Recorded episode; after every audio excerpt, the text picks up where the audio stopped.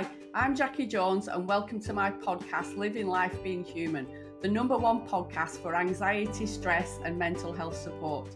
Don't forget to click subscribe to be notified of my latest podcast episodes. And if you get any value from this podcast, please support me by leaving a review. It really does help me out and it motivates me to keep making these podcasts.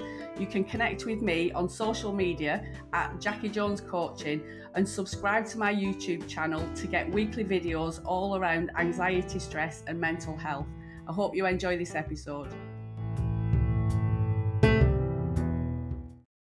This next episode of Living Life Being Human, and I've got two amazing guests with me. That uh, one knows my innermost secrets because Steffi was my therapist for quite a few years, and the other her other half, Mr. Bob Cook, um, was my trainer. He founded the Manchester Institute of Psychotherapy, or MIP as it's affectionately known, in Manchester, where I did my training. So, welcome. Thank you. To my podcast. Um, it's it's not that serious. You can you can talk freely about anything. But we thought we've just had a quick discussion, and we thought we would talk a little bit about catastrophizing, which I think is quite apt with the the year that we've had. yeah, yeah, I think it is. Yeah, A- And I notice it quite a lot because we've been in a, a roller coaster of fear because what's happened to us is something that is completely out of our control. yeah, There has been no way of knowing how that was going to end or when it's going to stop. So even if it's unconscious, all of us have got much, much higher levels of cortisol, the fight or flight hormone going on. Yeah.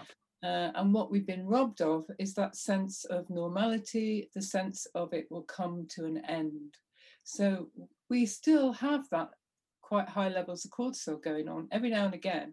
When we hear in the news about India, we hear in, in the news about other viruses that are happening. Um, even though we know we're all, we've all been vaccinated, there's always that element of doubt that goes, uh oh, and switches on the cortisol. Yeah. And I think I talk quite a bit with with my clients about black and white thinking as well as catastrophizing. It's like everything's wonderful or everything's horrendous. And Yeah, I keep saying there's a grey bit in the middle. it's it's not one way or the other, and I think it's the same with catastrophizing. Really, that you know, trying to predict the future often Yeah. doesn't end well in our head. absolutely. And it's about the rationale of the he- of the here and now.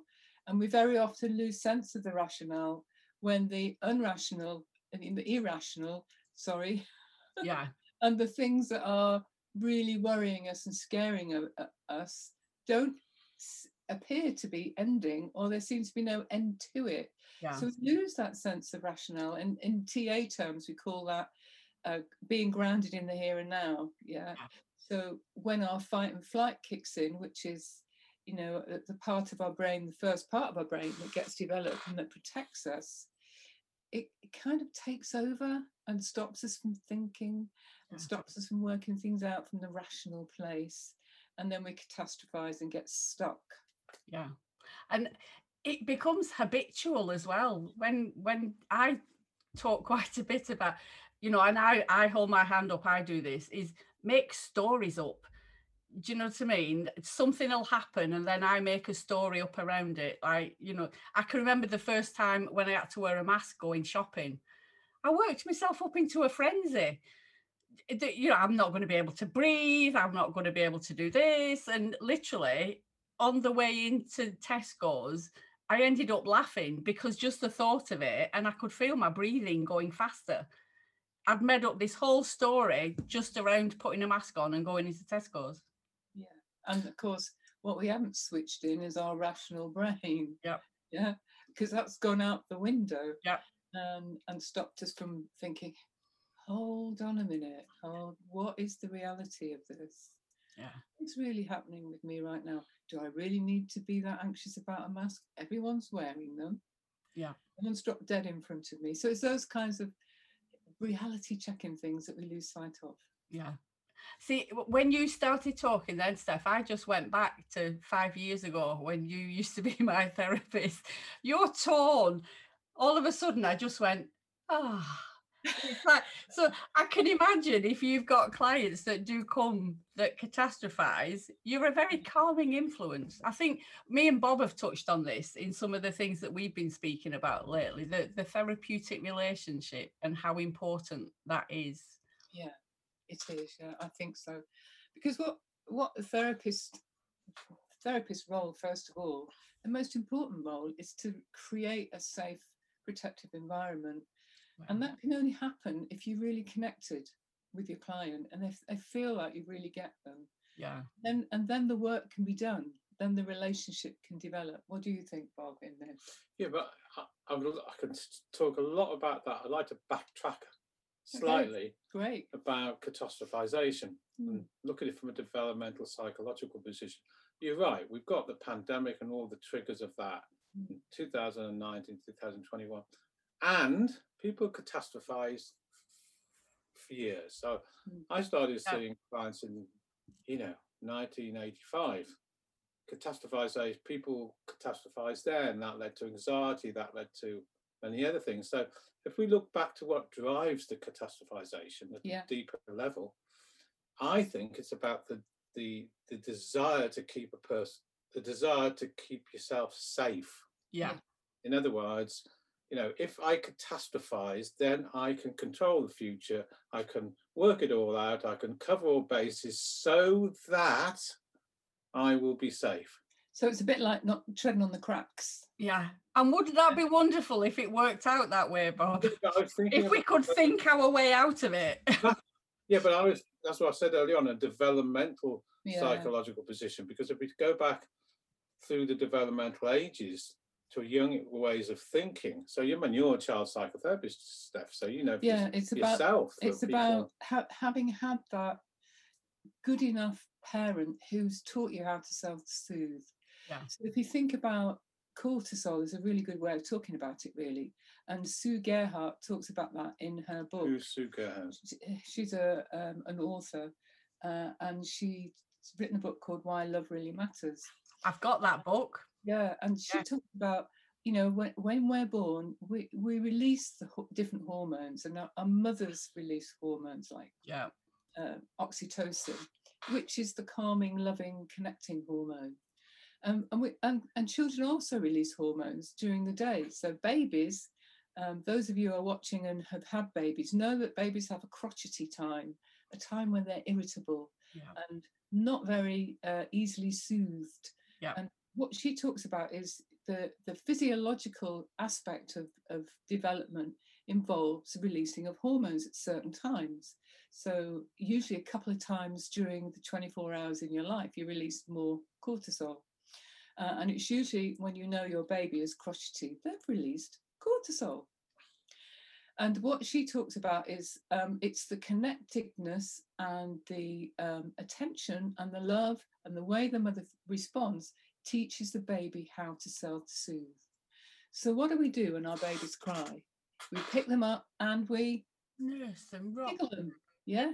So I remember many, many days at the nights and Bob sharing this with me, jiggling Jess to calm her down when she's teething or yeah. that works. That absolutely works. It soothes cortisol. And it's one of the techniques that they recommend for children um, uh, other theorists have talked about this. Kids who have real low ability to manage their own feelings very often respond to swings and rocking chairs. You know, even kids four, five, six, seven, eight, they can stick them on a swing or a rocking chair and they'll feel soothed. Yeah. So, what it does is it lowers the cortisol. So, getting back to Bob's point about the developmental aspect of this, if you've had that um, attention or the care or the or the love that you've needed early on to help you self-soothe that gets transferred in your in your brain yeah so the synapses synapses in your brain that's uh, sending around messages in the in your brain and you lay down those memories in that part of your brain that keeps that memory of this is how i'm meant to soothe so if i cry, I get attention, and then I know I can and get soothed. And later on, the, the child learns not just to cry, but to do something. So to reach out and to ask for something. And if that gets attended to, they go, oh, I asked for that and it worked, and so on and so forth. So you're building up all those implicit memories in your brain about this is how I take care of myself. Yeah, that's right. I had two clients today for assessment. I mean, I don't work clinically, as you know, but I do assess people for half Yeah. an hour to send them to therapists of their choice at the institute. Okay. Yeah. So they're two two diametrically different cases and very similar. So one comes in and uh, talks. ab- Well, what what we're talking about here now, the need for a secure, safe psychotherapist who will provide that nurturing you're talking about, provide that uh, self-object functioning that you're talking about, and providing that self-regulating. That's one per client. So you send off. Then I get somebody else later on in the day, and he was talking about talking about some things. So he was talking about anxiety and self, da da da. And I said to him that if I could do one thing now, it would be to advise all the GPs in the country to give everybody with anxiety a gym pass. In other words, send it to the gym or tell them to go on four mile walks every day. and why I'm saying that is, is because that provides a grounding function Yes, in what you're talking about. yes, They can feel more grounded. You went out for a five mile walk today or yesterday. You came back and said, I felt feel more stable. I feel Yeah. more grounded. That in itself is a very simple thing a person can do to enable themselves to self-regulate. yeah, absolutely. And I think that's a very good point that you've made, Bob, hmm. because that's also attending to the cortisol. Yes. Yeah. Yeah. and and it's helping to soothe. Um, and, and Bob's right. You know, it's my sanity. Walking the dogs is one thing I need to do every day. Yeah. Um, to just ground me and and I feel better. Uh, you know, I've got joint pain and things that helps that. I think grounding is a term that's sort of bandied around quite a lot. You know, and people say, what does it mean?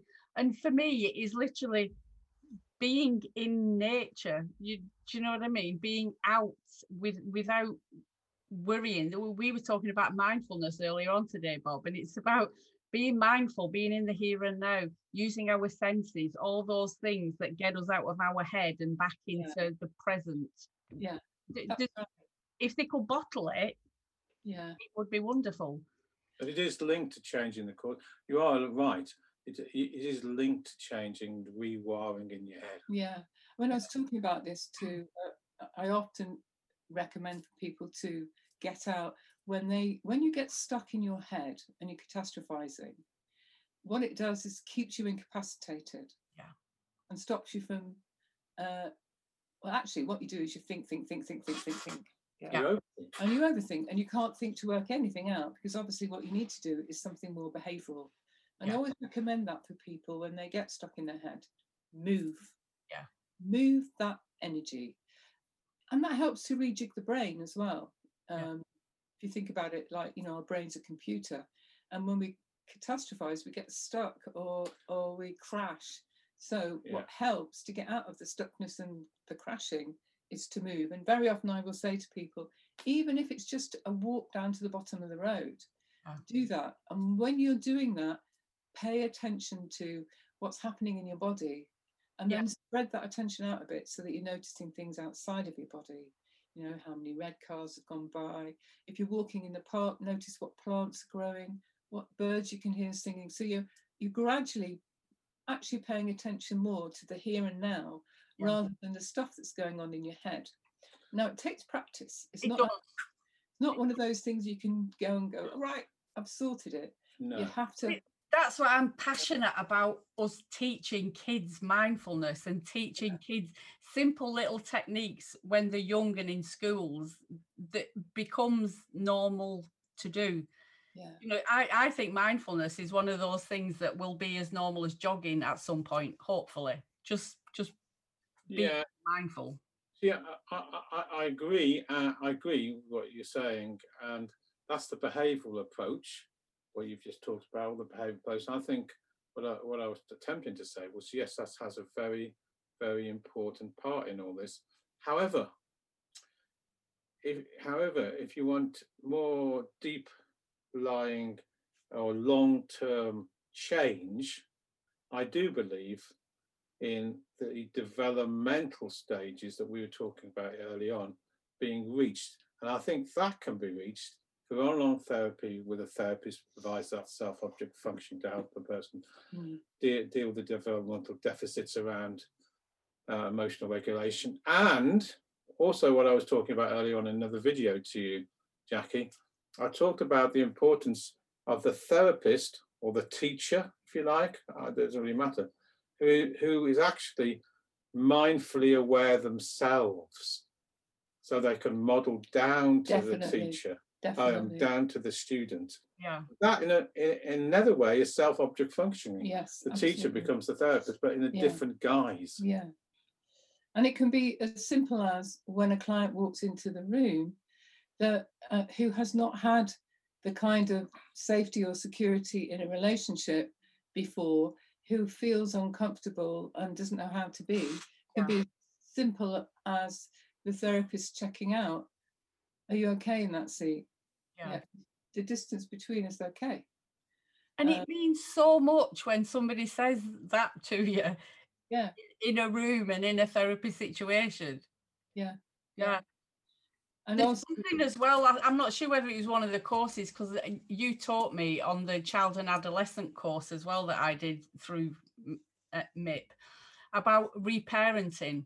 yeah, And You know, part of the therapeutic process can be, you know, I don't want to say stepping into the game, but kind of moving into their world to kind of reparent them and then individuate and separate out at some point yeah. appropriately, which is really powerful for some people. Yeah, yeah. It, and and I think that happens when you say things like a, a, client's talking about, and I've done this and I've done that, and I feel so overwhelmed and I'm not coping. And you say, it's interesting. I'm wondering why you feel like you have to do so many things. Do you want to talk about that?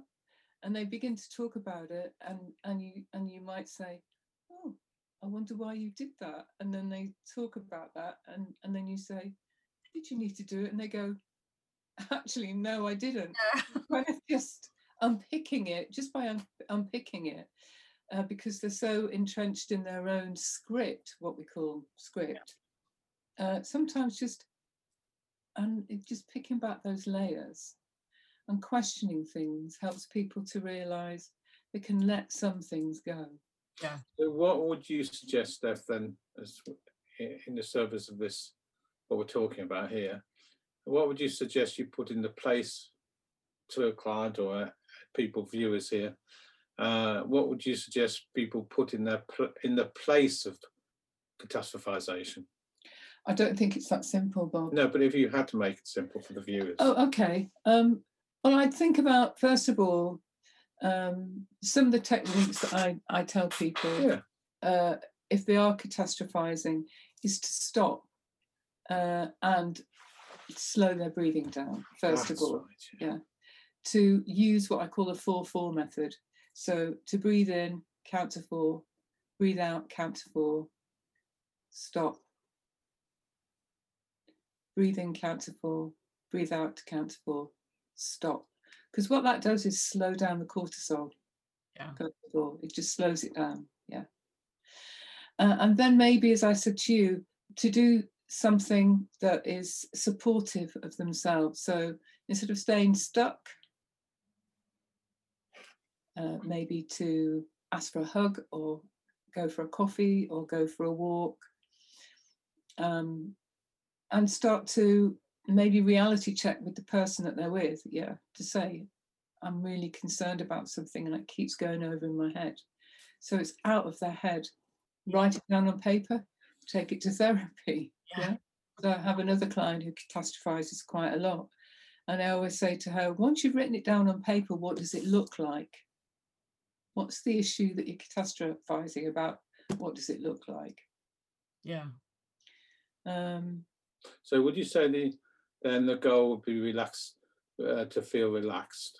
or to It is, but also it's to rejig your the brain as well. So the other things I sometimes advise people to do is so I had uh, one client who's taking her exams, and she was really scared of um, when she was in the exam room that she'd go blank. She's a very clever girl, really clever, but she's scared of failing. Uh, and when we worked it back, it was all to do with the expectations her parents ha- had of her at the time, and she didn't want to let them down. So I negotiated with the school. Not every school will do this, for to allow her to go into the exam room with a packet of uh, what were they called? Um, very very strong chewing gum. Can't remember the name of it. Oh, I know. It airwaves or something. Babe, that's it. Blast of, yeah, And when you chew on one, it kind of yeah. Knock Um, your off. And she said to me, What that helps me do is focus on just that and nothing else. And then I come back. Yeah, And we used that technique before the exams because she got she got anxious when she went into big crowds and things and she just chewed on her airwaves. Yeah. And, and, and, and there was a, a, a mantra. She said, I can do this, I'm okay, I can do this, I'm okay. And so she used it in her exam. So it kind of rejigged, instead of being that internal catastrophizing sense of, ah, yeah. it just rejigged her. yeah, And we- things like smells are really good as well. I was just going to say that. Where's my thing? This I have. I use this all the time. I I Yeah. tell people put some hand cream on or something that Yeah. smells. Nobody knows you've got it, and you can just put your you you know your hand to your face and smell something that just is calming. Yeah, I've got another client who uses um, a, a mouth freshener, uh, which is something I gave to her years ago, and Oh, she carried a, a, a replacement ever since around with her. yeah, yeah, You see, I think it's what I was attempting to get to was rejigging and it to get to where, and, and I, I think it's about enabling Good a point. person to Good point. actually emotion to uh, be in touch with their emotions and thinking in a At mo- the same time, yeah yeah, thinking and feeling. Because when you're catastrophizing, you're not feeling. Well, you are, but you, you're escalating that feeling. yeah, And you know, you can't. You can never think to work things out if it's an emotional issue. yeah. Because it just will stay there. Well, that's it. It's kind of like because I know you do NLP and all, all that sort of stuff, but it's kind of like the, the logical bit just shuts down, it buggers off, and you're just left with all the animal instinct of survival and run like hell or stand and fight. Yeah. You, Mm. you've kind of done all the overthinking stuff, but what you said earlier on, Steffi, I 100% agree with it. It takes practice Mm. it's not something you can do once and master it it's something that you need to practice doing you know like you say chewing on chewing gum and see what works for you because we are all individual but Yeah. there will be something yeah yeah, because we're all different. Some people are kinesthetic. I don't know what the others are. Um, some people are yeah differently to different things. So you have to work out what's good for you and what works for you. So tasty sometimes works. yeah Um, And the other thing, what you touched on as well, I, I use that with clients quite a lot. In fact, I probably pee them off quite regular. If if we're in the therapy room and I can see them shrinking, they're basically going back into the fetal positions. You know what I mean? They're that straight. I'll get them to get up and move and sit over the other side of the couch, or get or we'll swap seats. You sit here and I'll sit there, because even just sitting in the same position yeah, we Yeah. kind of replay the same thoughts. Whereas Yeah. if we get up and move, it, it just does just snap us out of it sometimes. Yeah. I think that's a good idea because sometimes when we're in that catastrophizing place, we feel very disempowered. Yeah. We lose our power. We lose our sense of being able to be in control. Yeah. and uh, sometimes that's a good that's a good trick you know get the client to swap with you and say right you're now me Yeah. Yeah, I've done that before now. What would you say if you were me? Swap seats. You sit here and I'll be you and you be me. and you know we talk about that as transference and very often clients will take that away in their head and think about you when they're in a situation they'll go ah what would steph say i know Yeah. what she'd say yeah. There is that what there's a technical term for it as well. What is it when they take something of yours transitional object. That's the one. Yeah, I was talking to somebody about that this week, and I was saying, you, you know, you can have something and take it with you. She needs to have a break from therapy for a while, and she's worried. I'm not going anywhere. It doesn't. She's not hearing that. She's catastrophizing that you know something's going to happen and she won't be able to come back to me. So I said, well, if if you need you know something of me just to feel like i'm still there with you then that's absolutely fine we can do it and that takes you back to what bob was saying about it being a developmental issue as well yeah because if you you know kids do have those little security blankets yeah. don't they yeah. mum's not there that's it I'm not saying as therapists we're mums but no touching on a very young place with them sometimes with our yeah. clients because that's where the the deficit began yeah when we get to those core issues, we very often find out that it began at a very young age. And very often it's at that age where you're beginning to become more aware of the world about you and the separation from mum and dad yeah. to the outer world sometimes. And then you back, go back, you go out, you go back, you go out. That's called rapprochement, where you go in and out and in and out. And the, and the mother welcomes the child back and says, Hi, how have you been? What you've you been doing? And then the child goes off again. And so the, the transitional object, in a way, it, it mirrors that experience for for the client. So when Bob's talking about this is a, de- a developmental catastrophization has a developmental el- element to it.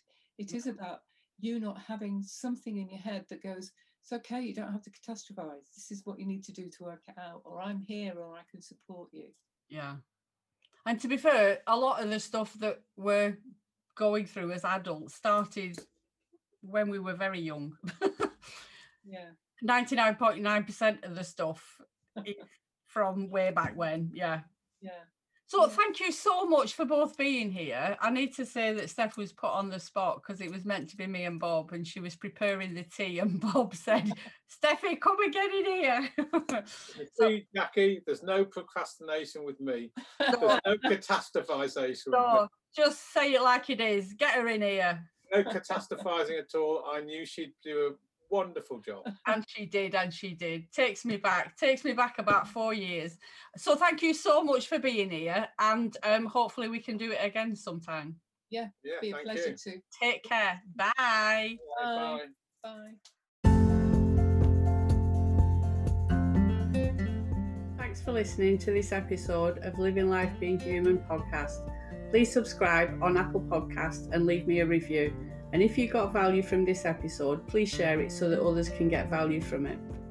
You can connect with me on Facebook, Instagram, and YouTube at Jackie Jones Coaching, or you can visit my website, jackiejones.co.uk, and click on the free resources tab at the top of the page for all my free and paid support. Thanks for listening.